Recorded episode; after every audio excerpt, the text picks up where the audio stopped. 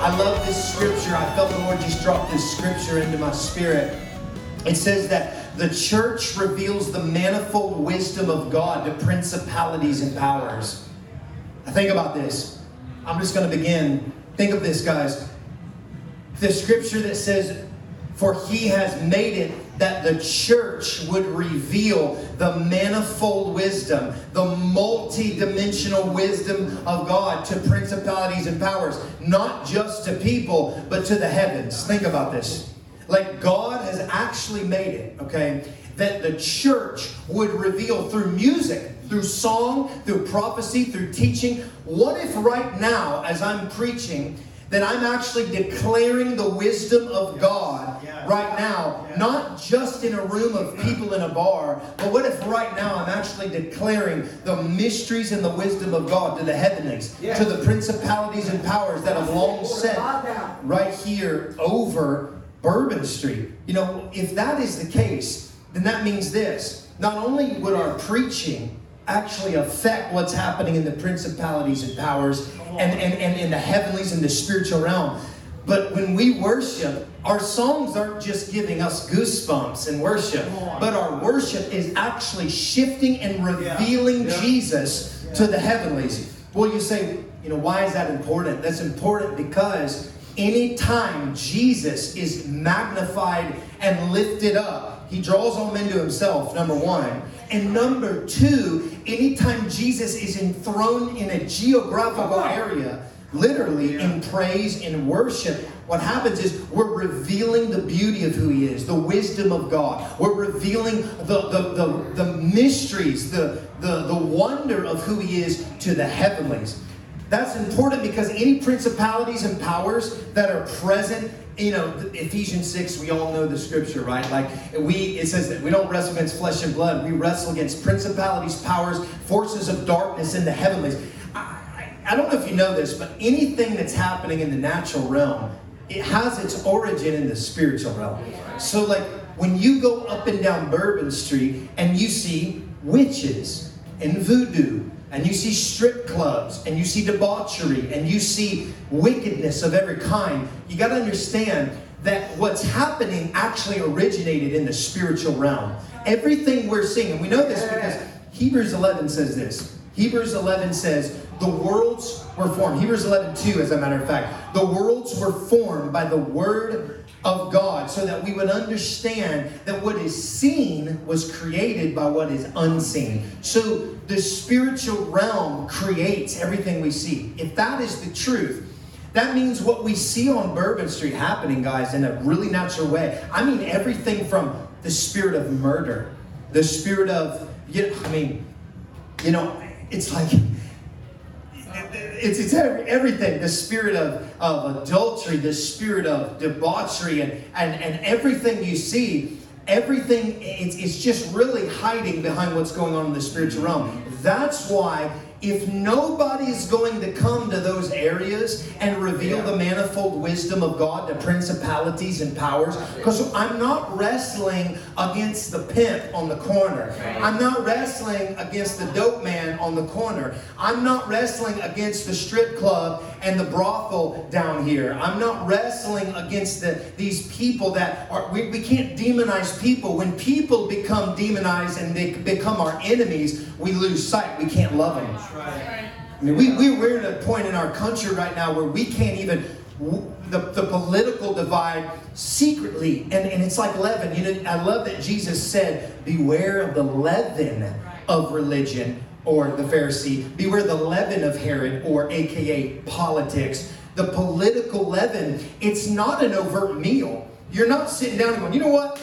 I tell you what, no Christian ever sat down and said, I've decided I'm going to become political today. I'm going to co- consume my life with politics. No, it starts like leaven. You know what leaven is? Leaven is like a seed. Leaven is like a little bit that's sown into a whole big bit and it eventually takes over the whole part, doesn't it? Yeah. Isn't that what Jesus said? Jesus said this. He said, that beware the leaven of Herod, the leaven of the political spirit, because it comes in slow and then it takes over the whole part. Listen, if people become my enemy because I'm so consumed with that leaven and they're the enemy and that person's the enemy, guess what happens? We can't love our enemies anymore because they're actually the enemy. So the concept of loving your enemy relies entirely on the idea, guys, entirely on the idea that we understand we're not wrestling against flesh and blood.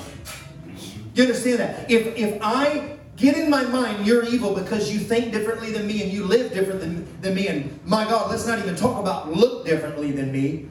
Ra- the racist spirit. It's I mean, you look different, you sound different, you don't think like I do, you have values that are different than mine, so therefore you are my enemy, and I have to overtake you at all costs. That is not the way of the kingdom.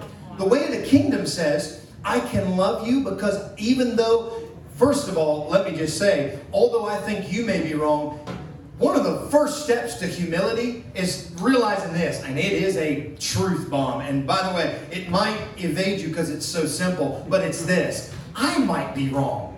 Uh-oh. I might actually be wrong about something. With all that being said, guys, listen. If we keep this idea of wrestling with flesh and blood, we are never going to save a city. Come on. That's right. Because I've watched people in the city of New Orleans that I've met, and this is what they say to me, and all in the region. They go, I, I can't stand the French Quarter. I can't stand Bourbon Street. From a natural perspective, I get it. It's like, of course you don't want to go down there. It's wild, it's crazy, it's smelly, it's this, it's that. It's it's spiritually just insane. I understand why you wouldn't. But here's what I, I want to propose to, to, to what we're doing. It's like, well, if we're not going to go down there and actually reveal the manifold wisdom of God through worship, through song, through preaching, through loving the poor, if we're not going to do that, who else is? So you're just saying, oh, well, the devil has, has his ground. And can I tell you, I love this idea. The enemy will only, he, he tries to take the places of greatest destiny. He's only fighting for the places that actually mean something. He's strategic. I don't know if you know that. Yeah. Yeah, you're right. Yeah, you're right. There's not as much evil in Covington uh, on the North Shore. You know why? Maybe, maybe, yeah, it's a little more hidden. Yeah, the up and outers, not the down and outers. Maybe it's because the enemy sees something of destiny on this this strip of, of land right here and says, "I need that. I want that place." So if the kingdom people have this idea, oh, they're the enemy, they're dirty, I can, because I mean. I, I said this before. You guys know the truth. I've talked to enough people to understand, and I've experienced it for myself. You know, your church is going to be way bigger if you get the heck out of the French Quarter. Your ministry is going to be a lot easier. And you're going to get all of the nice, pretty suburban people with money in their pockets to give to your church. I'm not against that. The kingdom works on all cylinders. I mean, we need those people. I know, uh, you know, uh, the pastor of the largest underground church movement in Iran right now, who you can't even know his name. He doesn't even tell his real name to people. He doesn't have a social media page because he's wanted by the government. But he's leading like thousands and thousands of, of underground uh, of the church in Iran. Now listen, but you know how he survives? From mega churches in the States. So I get that all things work together. We got to be careful about like, you're, you know, we're more spiritual than you. That's not what I'm saying. What I'm saying though is that this ministry, this move of God, it really has a purpose, and its purpose is not to, to you know take the easy way out. I mean, we could have done that, and, and I'm going to take us through sort of a journey here. When we when this thing broke out, I, I'm not going to belabor it too much, but when this thing broke out, you know, one of the things that I realized very quickly was we were called to build something other than just host good meetings. We've had we've had enough, and we've seen what happens when churches get hit with revival, and they say, "Okay, this revival, we're going to have a lot of great meetings. Let's host more meetings." And they have great meetings every night of the week. And then what ultimately happens is they burn out, and thus they can't steward the move, the move of God anymore because they're going, you know, we're burnt out, we're tired, we, we can't do it anymore. Man, that was a great move, but it's over now. Or Here's what I believe happens and where I believe we're at right now. The Lord, from the fruitfulness of revival, begins to prune. And we mistake pruning as if the Lord were saying it's over. Right. And so we stop pursuing what He originally gave us because we perceive the, the outward idea of things being shrunk back as well, it must be over now. Mm-hmm.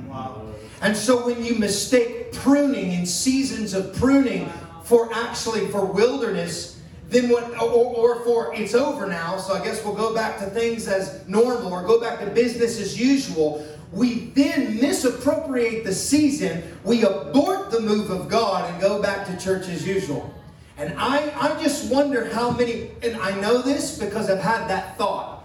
So here's the transparent moment for for you know Chris tonight. The transparent moment is this: is that in this last month alone, I've literally been fasting, I've been praying, and I've been asking Jesus, God.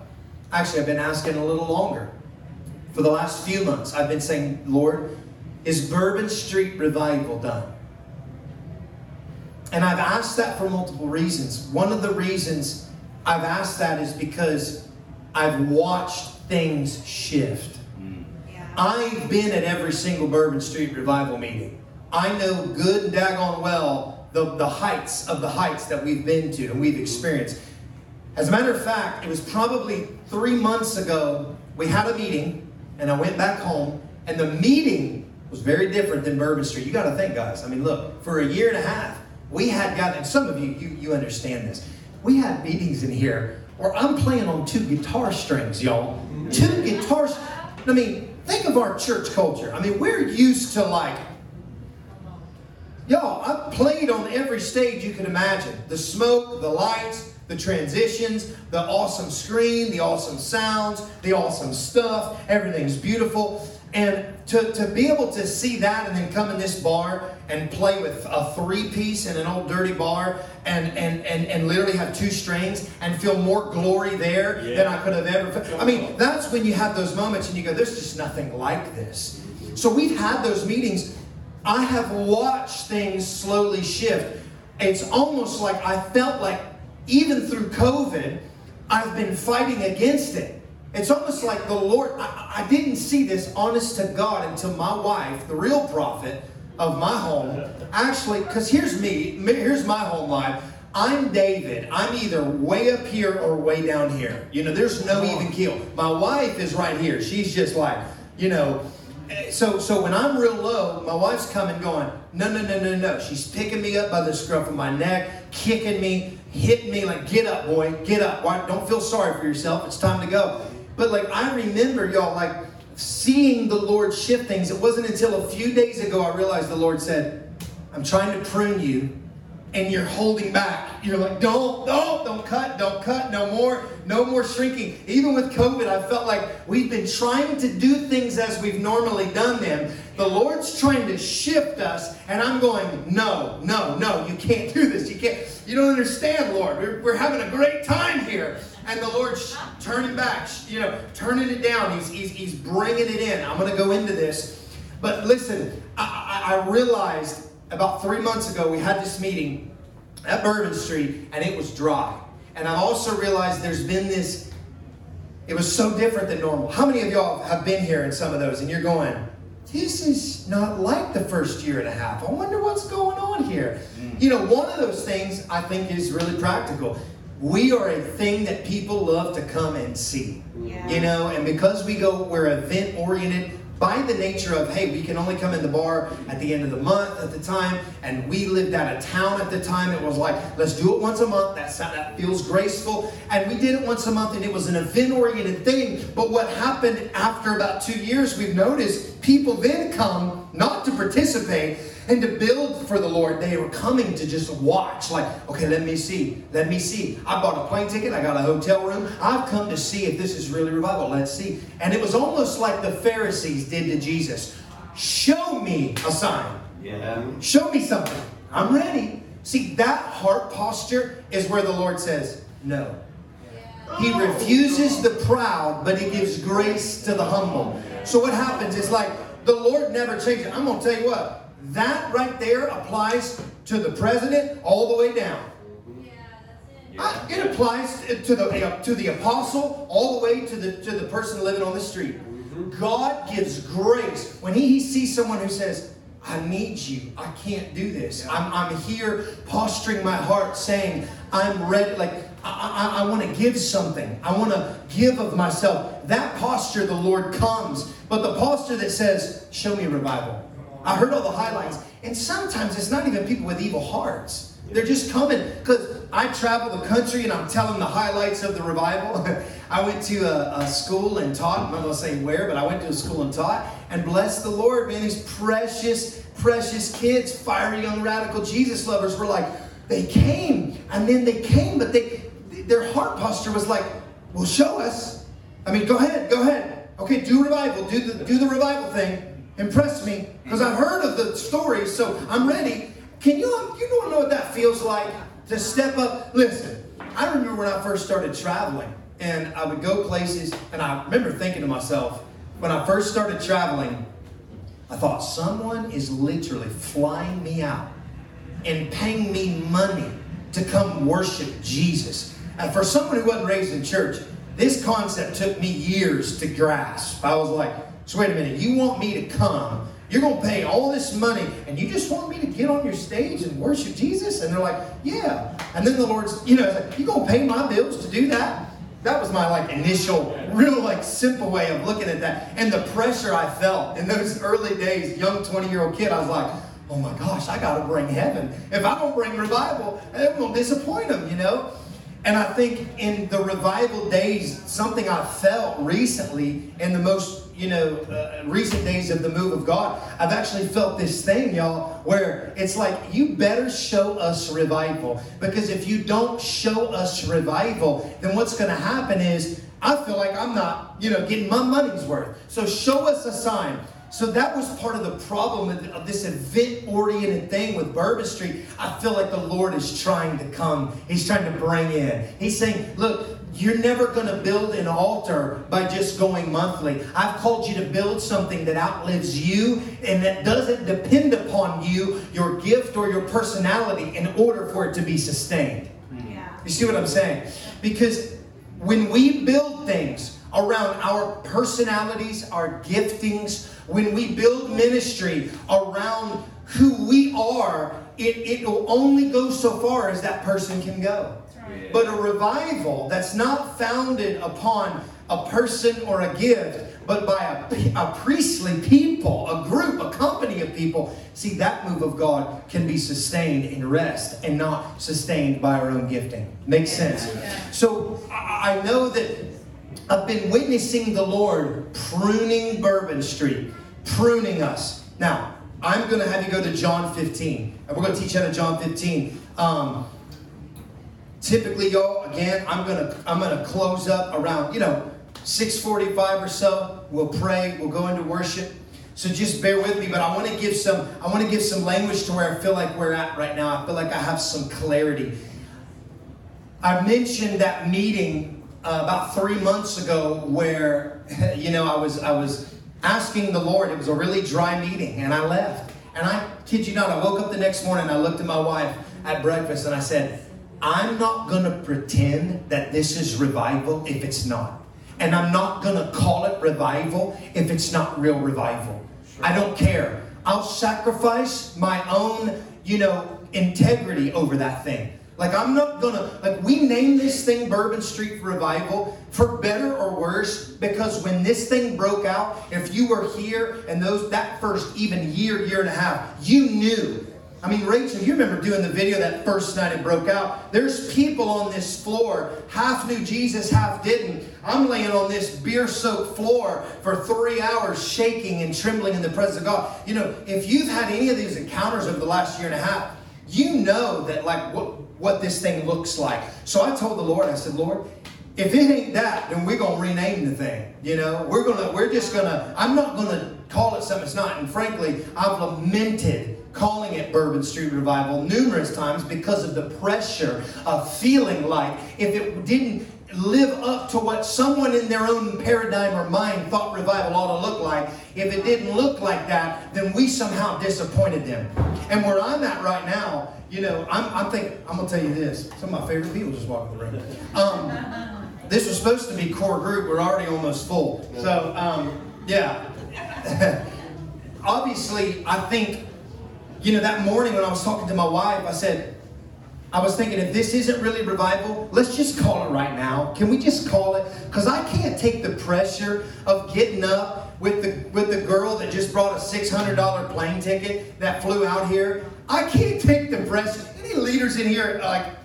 Can you imagine if it was like, Hey, brother, we'd love to have you come minister. By the way, it's a revival service. So if it doesn't live up to people's expectations, well, yeah. good luck. No pressure, though. Yeah. It's like that idea of like, man, I've got to, I've got to now. It, we're entering into performance now. If it, if and now we're playing the tune yeah. of what it looked like before, and the, all, all the while the Lord's sitting back. I feel just going. Well, do you want to do what I was doing or what I am doing? Because so many of us live that way. We, we get an idea of how the Lord moved in a season of blessing, of fruitfulness, and then when the Lord tries to prune us, we, we resist the pruning, man. We resist the pruning because we feel like there's no way this is the, the, the, the reward for my obedience. Can I tell you something? so many times the reward for your obedience is actually the Holy Spirit lures you into the wilderness. Uh, Jesus, it says, was actually full of the Spirit, and it said he was led by the Spirit into the wilderness. How about this? Your reward for being fruitful is that God cuts you down. Down to the nub. Wow, yeah. Okay, let's read John 15. Verse 2 Jesus says this to us Every branch in me that does not bear fruit, he takes away. But every branch that bears fruit, he prunes that it may bear more fruit. Simple, simple statement. If you don't bear fruit, take away. You know what it means? To pluck up and throw out. You're done for. It's over. But prune, he prunes you. He says, those who bear fruit, he actually cuts you down so that you can bear more fruit later.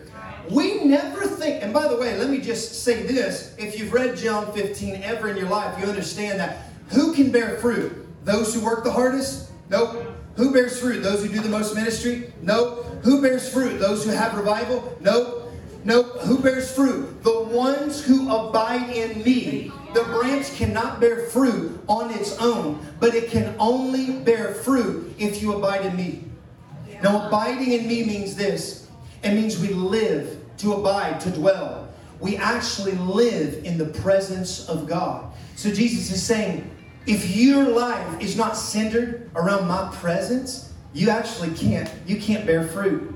I love this idea because you know how we do this ministry sometimes we say, well, uh, brother, that was a great ministry trip because there was a it, there was, it was a fruitful time of ministry. We say that, but I, I don't know if our language is quite right because here's why. I believe that we can have fruit in ministry, but our fruit is actually that which people eat from our lives because we've abided with God in the secret place. A tree doesn't bear fruit so that it can look pretty. A tree bears fruit so it can feed people. So I abide in Jesus. That's the only way I bear fruit. Now, what does Jesus say? Your reward for living your life in me and being a faithful, obedient servant is I'm when the season comes around, I'm cutting you down. This is a concept we've missed in revival. How many revivals have began and if you didn't burn out, the presence shifts. Wait a minute. How, I mean, guys, come on. Am I not? If you've been here, don't look me in the eye with a straight face and tell me you haven't been to Bourbon Street in the last six months and haven't thought to yourself, because I know you have, because I thought the same thing. I'm up, except the difference is you're standing there, but I'm up here leading worship feeling awkward about it. Mm. That's the only difference. You don't have to plow foot, right? Well, yeah, you do. You got to sit there and watch me feel awkward about it. You'll never stop. Because I'm up here I'm up here singing to Jesus, understanding, and thankfully I have an anchor of revelation inside of myself that says that Good thing that my worship is not predicated by how I feel, but how He feels. Thank Yeah. God I don't get to judge worship on a sliding scale of how was worship? Worship was good. Why? Well, because I felt good. Oh, I didn't know that worship was about how you felt. Interesting. I thought worship was about how he felt. So I think that's got to shift. But frankly, if you've not been here in the last six months, you're kidding yourself, or you're just so caught up in God. I need some of what you got. So I told my wife, I said, if this is going to be this, if these these meetings that don't feel like they felt before, I'm shutting this thing down. Now I know all of y'all are like thinking, my God, boy, you are really wishy-washy, aren't you? No, I mean I've just been carrying this thing of going, I'm not going to pretend. That doesn't mean I'm not going to come. I wasn't saying I'm leaving the post of my assignment, which is right here.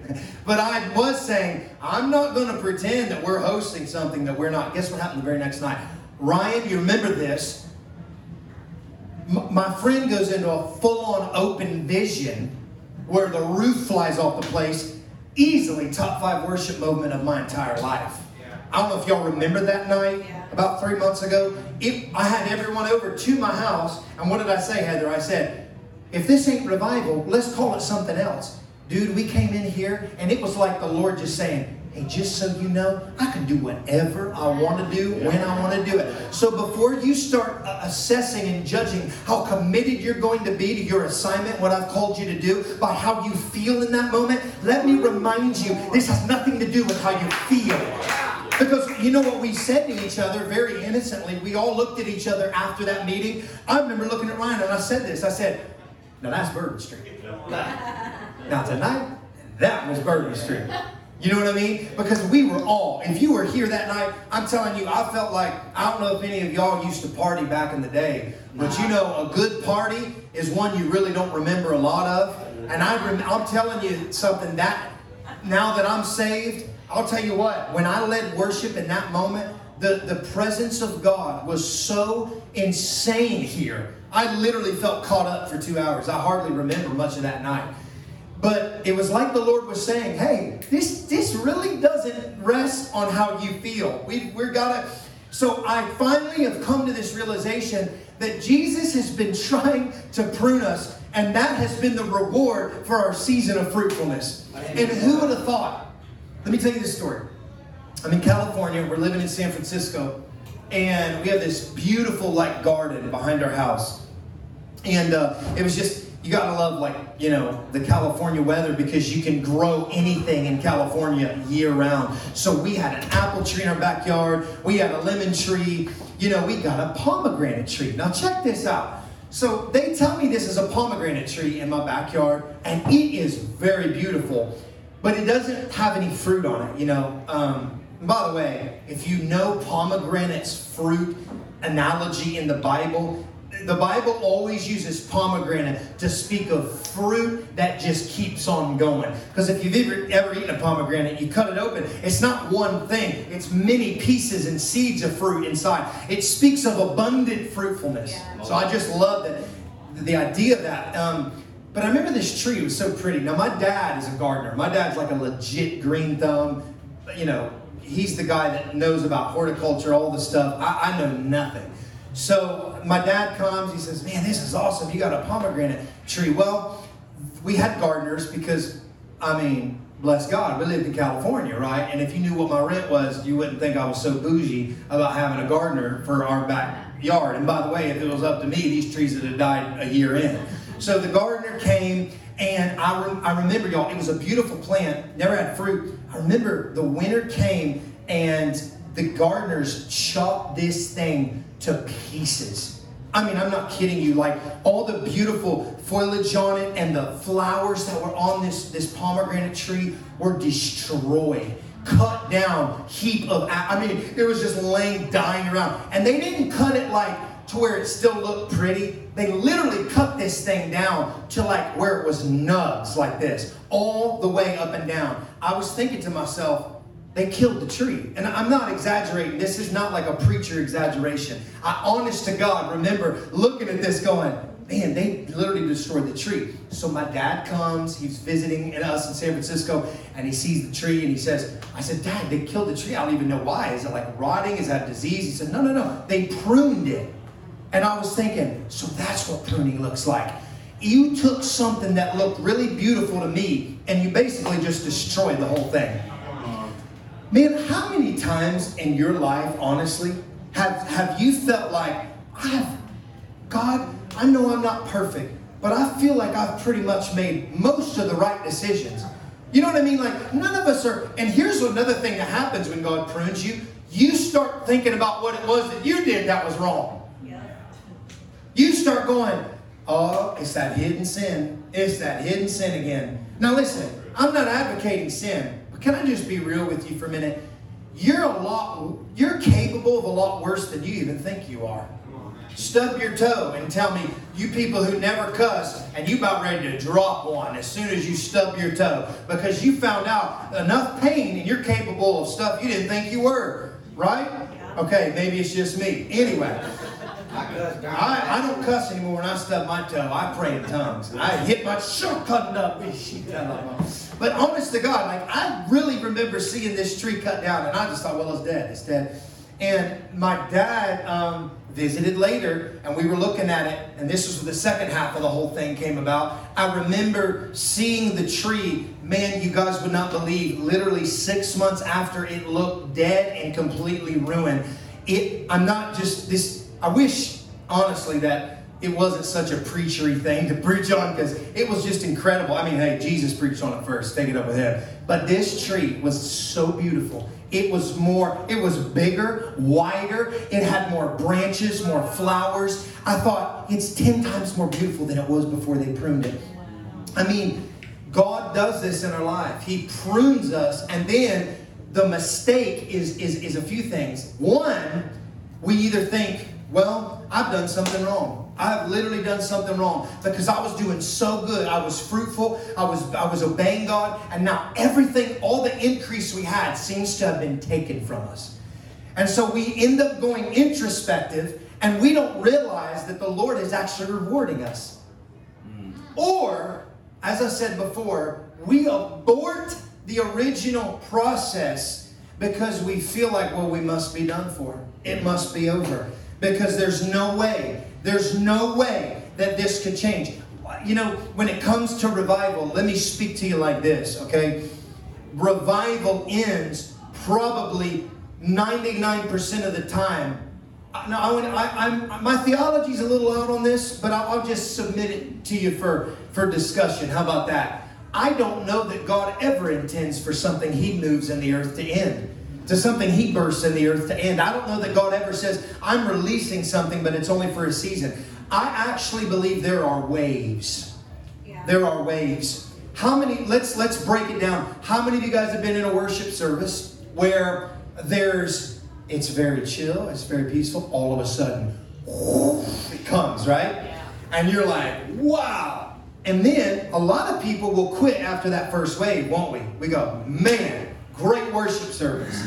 I mean, a lot of churches on Sunday morning, that's their MO. If we catch one wave, we're doing good. You know what I mean? Like, one wave, praise God. How worship was wonderful today, brother. Praise the Lord. Y'all did it. We, can we thank the band this morning? Praise the Lord.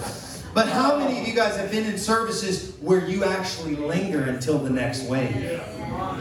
I think revival, I think the difference between Sunday morning and a true move of God is oftentimes just waiting on the second wave. Yeah and not being sad. Because we linger. We linger and we wait. You know what? It's the same way you take that microcosm idea of one service and you extrapolate that over seasons and you understand there are seasons of great ways and then there's seasons of pruning where it seems as if nothing's happening. But God's just saying, Oh, you don't know what's going on. There's an undertow sweeping under right now. I'm bringing something be- bigger and better. Listen, this applies to your life if you can be faithful to abide when you've been pruned. It's easy to abide when the fruit's growing and you're looking good, baby. Yeah, yeah, and I know the green room. If anybody knows the green room, it's Chris Burns. I got thrust into the green room frankly, quite against my will when I was 21 years old. And I'm and I'm sitting there and I know how to mix it up like, so brother, how's your ministry doing? What do you do? And we meet people and we do that, don't we? We want to know what's your ministry? Tell me everything you've done. And we so often slip into giving people our resume of all the great things that we've accomplished and done. And it's great to abide when things are going right here. But what are you going to do when God kicks your crutch out from underneath of what you were leaning on Yeah. to uphold your standing of, look at me, I'm a wonderful Christian, I'm fruitful in ministry, my family's doing well. What happens when God cuts back that thing truthfully because He's really just saying, I'm cutting you because you don't see beginning to end like I do. You're in love with the with the, the glory of right now, but I'm concerned with the glory of 50 years from now. Yeah. We we listen. This is why we can't change cities, guys. We can't change cities because we don't have 50 year vision. Yeah. We can't change cities because I'm too obsessed with my ministry than my son. Uh, I can't change cities because I need to get a hit song. I need somebody to recognize how, how anointed I am. Meanwhile, my son is not a part of what we're doing, and my daughters and my children, my spirit, because I, I got too much going on. Don't you understand? I'm in love with the glory of right now. I'm not in love with the glory of 50 years from now. Listen, those who can fall in love with the long vision will be those who inherit citywide transformation. Uh, yeah. Those who fall in love with the glory of the 50 years are those who are going to inherit citywide transformation. Anybody, so here's what happens in this move of God, period, that's happened in this bar. I, I have this last month literally had conversations where I'm going, dude, it, it feels like everything that we've had, including, by the way, the presence of the Lord, is being cut back. And I've literally said to my wife at times in our team, I've gone, "Hey, listen, what are we going to do about this? Should we just should we should we just shut it down? Is revival just over? Are we done? Have we just see that mindset is why cities don't get changed. That mindset is why Bourbon Street's going to stay the same as it was 20 years ago. Because someone couldn't say to themselves, you know what? No, no, no, no, no, no, no, no. God is actually rewarding us by chopping us down and cutting us back. So if people want to know what I see for Bourbon Street coming, let me tell you what I see. I see God trimming us back down to what really matters. So, will there be a full band in here for the next month or two? I, I don't know. It's very unlikely. If revival depends on Noah building on the drums, we're toast. Hmm. If revival depends on you and feeling God like you felt Him in those early days, you know that's the ultimate hipster thing, isn't it? Oh man, I liked them when they, I liked when they were. No one knew about it. It's too. It's too. Corp, it's too corporate now. Uh, it's too polished now. I'm going to find the next thing. You know the problem with that attitude? The problem with that attitude, you're going to live your whole life just chasing the next thing. Yeah. I gotta go to the next conference. I gotta go find another church. I gotta go find another cutting edge ministry to tell me something I already knew but couldn't move past the milk of the word because I couldn't sink my teeth into what God was trying to give me right here, right now, that was actually gonna change a city. Instead of just having revival that made me, gave me some goosebumps for a few months and made me feel real good. We want movements. We want to be on the cutting edge. And I just think the Lord is saying, like, I just feel like the Lord is just saying, like, I'm looking for a people who want to have 50 year vision. Uh. Because when the Bourbon Street I see doesn't look like the Bourbon Street of today. If we're going to reveal the manifold wisdom of God to principalities and powers, I got to stick my feet in the ground and say, this thing isn't over because it feels different than it did in the beginning. Listen, anybody that's been married longer than 10 years will tell you this fact marriage changes the way it feels. It, and listen, but it gets more beautiful the more mature we're able to receive it. The more, the more mature we're able to view it. And, and if we're going to do this thing, heh, we're going to have to marry the assignment and we're going to have to marry the land. Yeah. We're going to have to marry the assignment and we're going to have to marry the land in a sense where we say, I'm just here. I'm committed to you. Do you know Jesus is called bridegroom not just because the church is his bride, but because he's faithful to the assignment on the earth, whether it's good or bad? Yeah. You think you've went through a few hard years? Ask Jesus about how his church looked in the dark ages. Yeah. Yeah. Yeah. Yeah. Man, we see the scope of, look at the scope of history. Do you understand that from 1200 to about 1500 AD, that the church was absolutely so insanely, despicably corrupt that God had to completely reform the whole thing? People were literally buying their way out of hell, okay? And they were paying the church to buy their way out of hell. I mean, that was one of the things of the great Reformation of the 1500s with Martin Luther that we saw. Ask Jesus if he gives up when things look bad for a few hundred years. He says, Nope, nope, I'm here. I'm here. How about Israel? God's faithful to Israel in the 400 years of silence. He, God doesn't say, God's faithful to you. You think Jesus, when he comes and lives in your heart, he comes to the territory of this is the most most prime piece of real estate on planet Earth. Your heart. Because whoever lives right here and whoever takes this territory changes the world around them. Yeah. Kind of goes with the thing of the things we don't see affect the things that we do see. What's going on in your inner world, man, that affects every part of your life. I believe this. When we're having tough times, when we're struggling, the Lord doesn't say, Man, I'm out. It's done. You're not really, you know, you're not really doing it like you were in the early days. Listen, the Lord pursues us to our very last breath, calling us back to the fire of first love. Here's what I know about Bourbon Street God is going to bring another wave. Yeah. I didn't even get to the second part of my of my message. We'll have to go for that next week.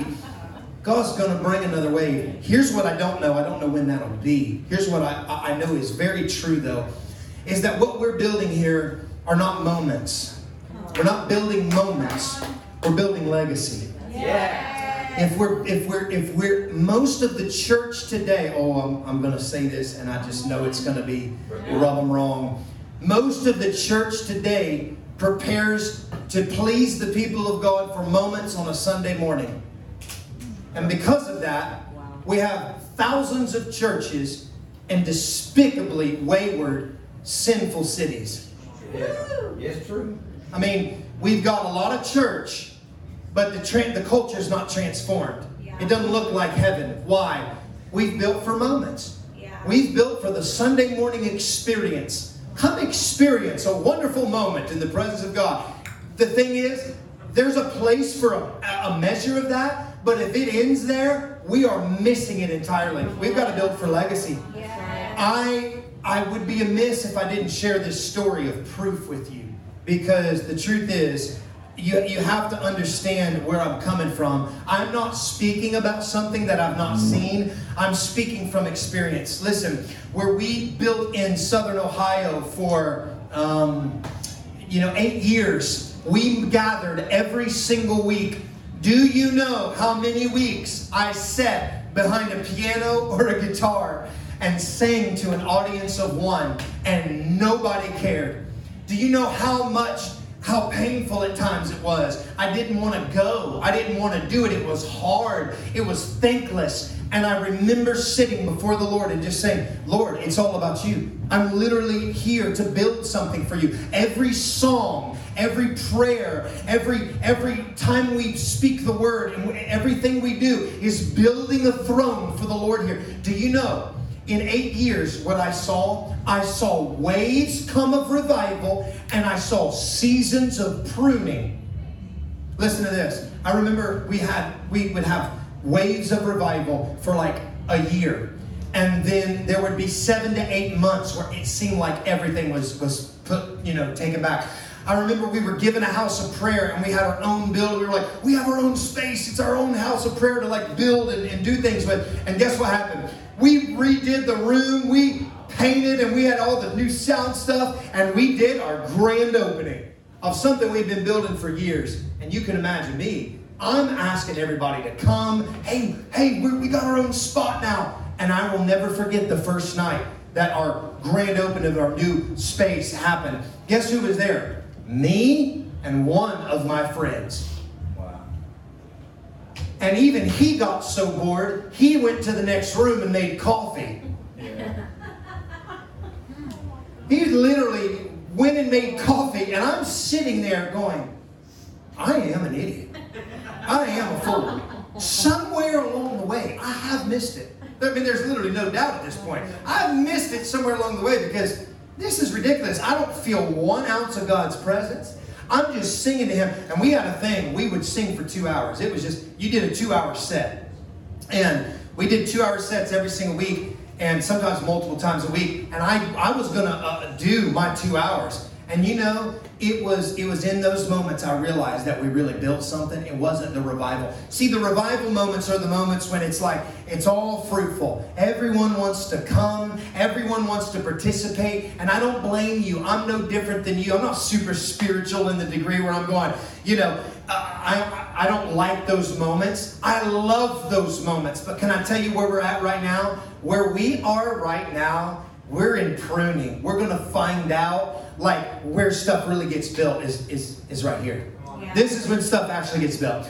This is when we're going to look back and say, mmm, man, those were the moments that built something that couldn't be destroyed. You know, when we left our assignment there in Southern Ohio, I remember leaving and I said, we're, we had raised up over 20 worship leaders, sent them out. Some of them were all over the country, many were right there. I remember um, watching a worship leader that I had poured my life into, and he was leading worship. I remember watching him, and I was just like, man, this guy, it's like I could, I heard me in him. I heard my sound coming out of him. And that's what's going to happen here. We're going to raise people up that are going to reproduce after our own kind. Yeah. The other thing that's going to happen is, you know, when we left Southern Ohio, I remember thinking this. I told Danielle, I said, we couldn't really find this. I had raised up another fella and poured five years. This is just so like the Lord.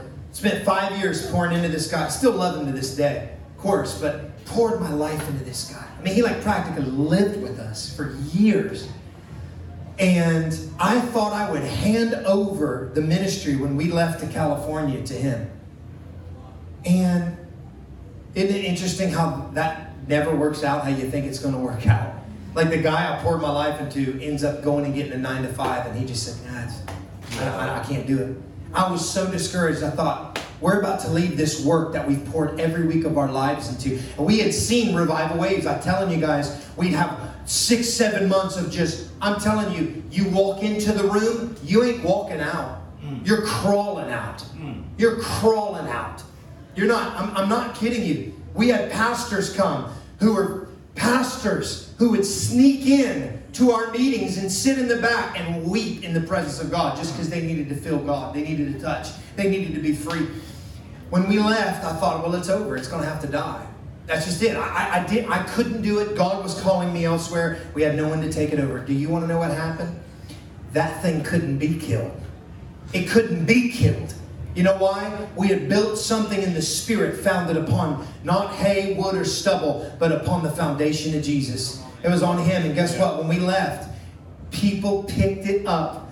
And to this day, that ministry is the most fiery thing happening in our city. Listen, when we go back there, we literally pack out in a small town hundreds and is it not some of the most glorious meetings?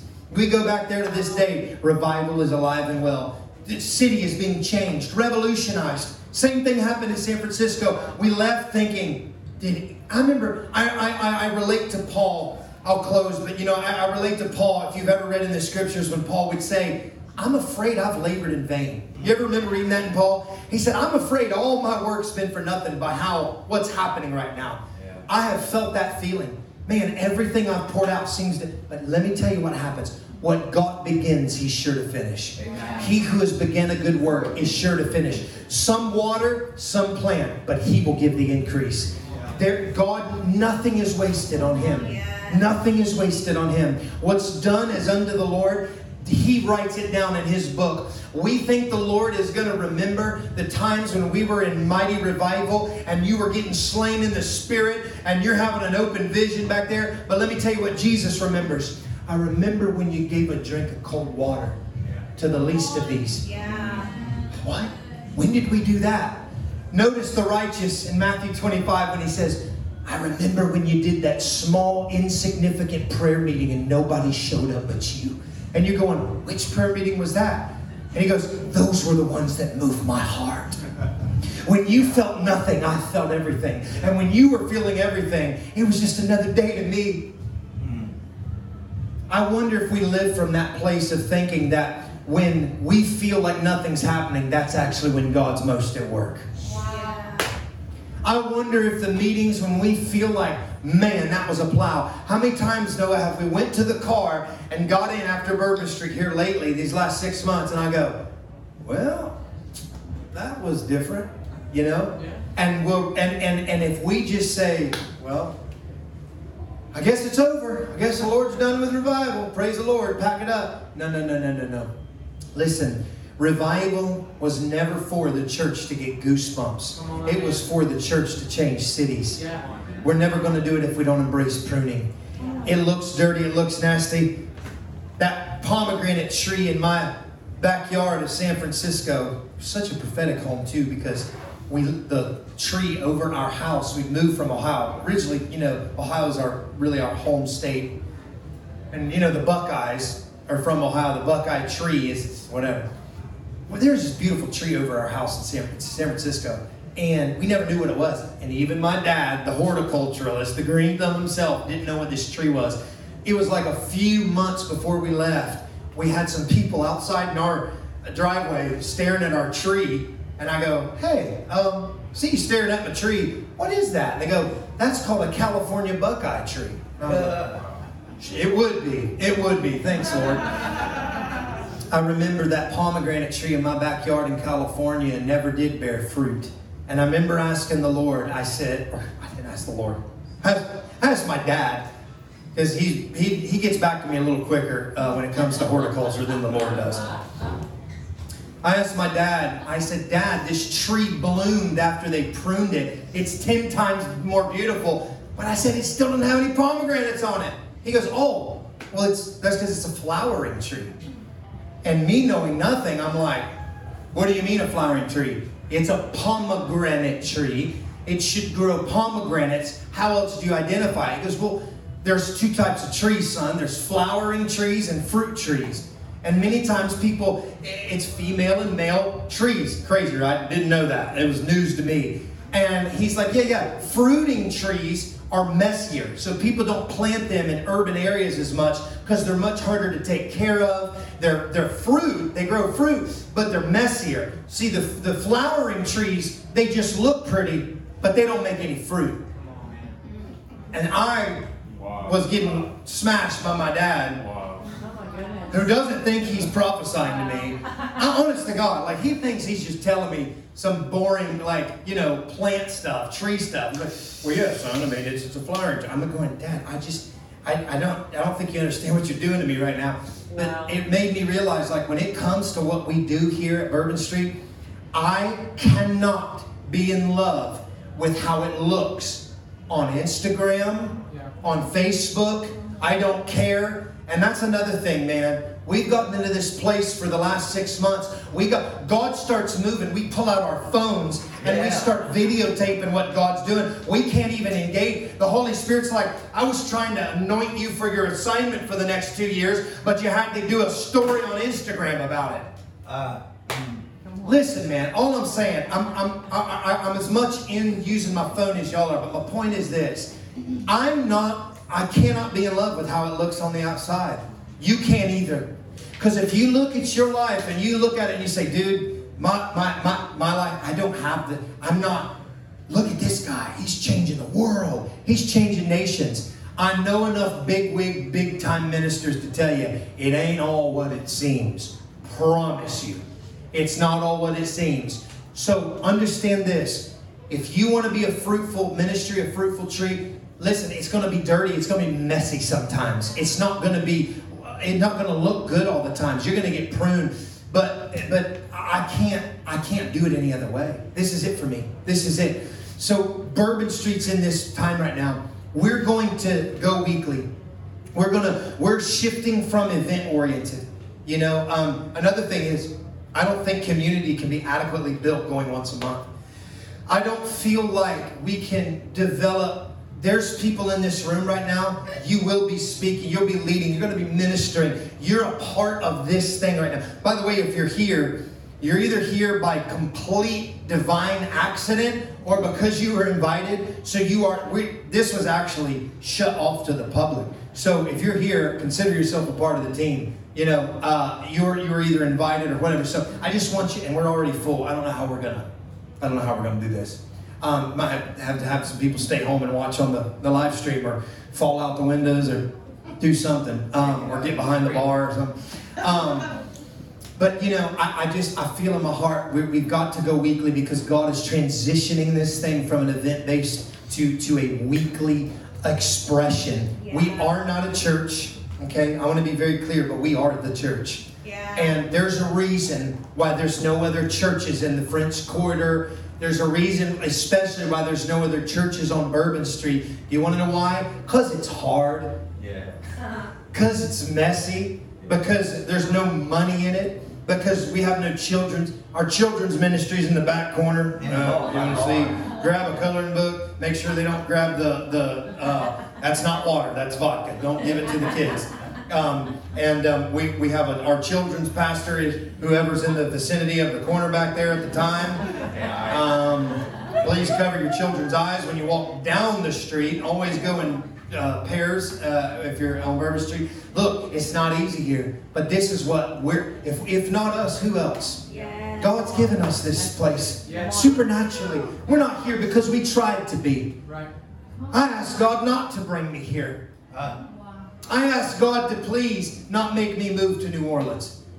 I'm so glad He did. Welcome home. I'm so glad I'm home. Yeah, I'm home. I'm home. You know, my inheritance is more than this stinky street and this wild, you know, insane bar. My inheritance is the people of this city. It's the least to the highest. It's the people traveling through our city that are going to take this fire back, that have already done that it's, it's, it's, a, it's a place we're going to build for the Lord that's going to be around for 50 years from now. It's going to be here. And guess what?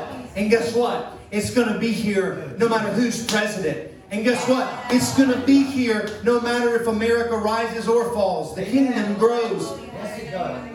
Uh, uh, uh, my heart is this. My heart is the kingdom will have a place on Bourbon Street. Next week, I want to talk a little bit about who we are as a ministry, about what we are. You know, I say we're not a church. We're, we're not, we're the church, but we are not. Um, we all have our local churches, but this is, this is my first love. Be, let it be known. Um, I believe in the local church, but I think this is an expression of the local church. We're not a parachurch ministry because we are not in a church. We're, we're a parabar ministry. So we, we, are, we are in a place right now where we're going to affect change. I believe God sown us like leaven in the very center of, of the lump of dough that is New Orleans to change the whole city. I believe that. I believe that's why we're here. The beating, bleeding heart of New Orleans, that we could affect the whole body uh, and, and ultimately the nation from this place. Amen. Amen. I'm going to pray. And then again next week, um, we'll be here, same time, 6 o'clock. I want to tell you who are in the room right now, though, unless otherwise instructed, don't invite anybody right now because this is just a closed thing. Consider yourself in the underground church right now. If you've ever wanted to be in the underground church of China, welcome. The underground church of Syria or Iran, welcome. This is about what it feels like. We're really not allowed to be here right now, but we're gathering our core community to, to come together and, and worship God. And you know, um, so please don't invite people. And, and let me also say, um, you know, please give. Can you fire that up and give to what we're doing? We depend upon the core community. Everything matters. If you give $10, give $10 to this. If you can give 50, if God speaks to your number, give it. What and and by the way, listen, we've told you nobody's making money off this thing. We literally have to have money to do what we're doing to to you know build this thing and continue it. It just costs money to be here. Plus, let me say this we're going to there's going to be times we're actually going to rent this bar out we have to actually rent it out on certain special events where we're going to have conferences here and we're to we are to gather. The day will come once again when people will come in here and we'll gather the bar. I'm a little bit scared though because i'm thinking if we actually invited people maybe we should just stop inviting people and let it be invite only because we're already almost maxed out with chairs now uh, and, and it's you know, we invite people, it's like totally different. So, anyway, listen, I'm going to pray. Please give. You can give up here. Everything goes to Bourbon Street Revival, it goes to the poor, it goes to helping us build this move. I'm not going to make a big deal of it. That's just what it is. Give what the Lord puts in your heart. We're going to pray. And when we go into worship, here's this I'm going to say this. I'm going to remind us every single time we're here i'm going to teach on it. I'm going to help us give have language as an anchor for what we're doing. We are not here to just get goosebumps. We're here to give him goosebumps. We are here to cover this city in prayer. People are being shot in this city. People are, are addicted to drugs. People are lost. There are people in this city that depend on your worshiping right here right now so they can get free so that we cover this city in prayer. Listen, if you it, it's it's a nice gesture to pray from afar. And the efficacy of your prayers, I will not call into question if you do so. And I believe in praying from afar. But don't tell me there's not something about boots on the ground either. Don't tell me someone doesn't have to go stand in the middle of the mess and lift up the name of Jesus right in the middle of the mess. It's not good enough to sit in your bedroom and say, God, I pray you'd save the French Quarter. God, I pray you'd change New Orleans and touch all the people that are coming through Bourbon Street. Somebody's got to be here, and there ain't nobody here right now but us. So we're going to build, and we're going to stand right here, and we're going to worship and pray. You're free to come and go as you please. This is, honestly, if you couldn't tell by now, not a church. We're pretty unchurchy, but we are here to decree and declare over this city, to pray, to worship, to sing over the people, over the city, and over this nation. So, man, I just want to invite you guys. Here's what I'm going to do. Dry bones are coming back to life. Oh,